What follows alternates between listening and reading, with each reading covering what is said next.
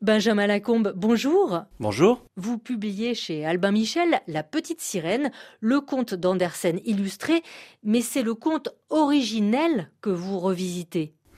Alors oui, c'est le conte originel, c'est une retraduction à partir du manuscrit original euh, par Jean-Baptiste Courceau, mais c'est euh, effectivement une relecture que je propose et également il y a une, espèce de nouveauté puisqu'on publie pour la toute première fois, n'a jamais été publié une fin, la fin originale de euh, La Petite Sirène, et également une série de lettres d'amour qu'a fait Andersen, qui sont un peu la matrice métaphorique du conte. L'histoire est tragique, hein cette petite sirène, créature mi-femme, mi-poisson, tombe amoureuse d'un prince, elle va passer un pacte avec une sorcière pour devenir humaine et renoncer à sa voix. Mais vous avez oublié un truc, elle va surtout se mutiler la queue pour y parvenir. Pour devenir une femme, elle doit se mutiler la queue et perdre sa voix et dans votre ouvrage, Benjamin Lacombe, ce que l'on découvre, c'est que ce conte est une histoire d'amour métaphorique d'Andersen pour un jeune homme.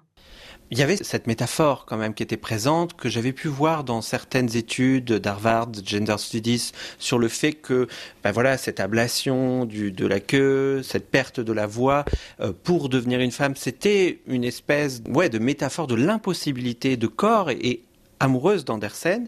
J'ai voulu creuser là-dessus et en découvrant le manuscrit original et en découvrant les lettres d'Andersen, on a pu tracer et découvrir qu'effectivement, il y avait eu une histoire d'amour empêchée d'Andersen pour un homme qui s'appelait Édouard Collin, avec qui il avait vécu une partie de l'enfance, et des morceaux entiers de ces lettres d'amour se retrouvent dans La Petite Sirène, qui d'une certaine manière est une lettre d'amour à Édouard Collin. Du coup, Benjamin Lacombe, cela a conduit à des choix d'illustration particuliers? Bah, Bien sûr, parce qu'en fait, c'est vrai que la lecture de ces lettres était bouleversante, parce qu'on sent, en fait, tout cet empêchement.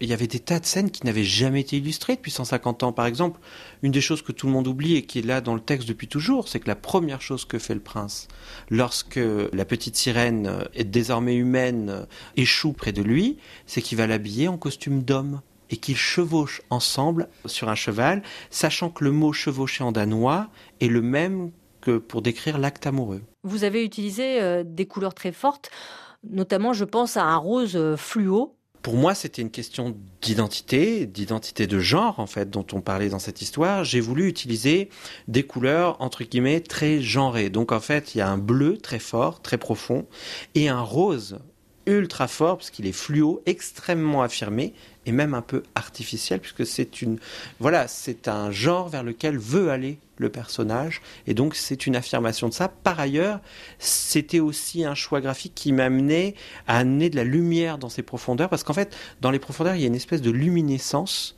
euh, qui existe sur certains coraux, des roses fluo, des jaunes fluo, qu'on ne peut pas trouver d'ailleurs. Si on sort ces coraux de l'eau, ils mm. perdent tout leur éclat, ils n'ont plus du tout la même couleur, et donc créer cette atmosphère très particulière des profondeurs. Benjamin Lacombe, merci. Je rappelle que vous venez de publier La petite sirène, le conte d'Andersen illustré chez l'éditeur Albin Michel.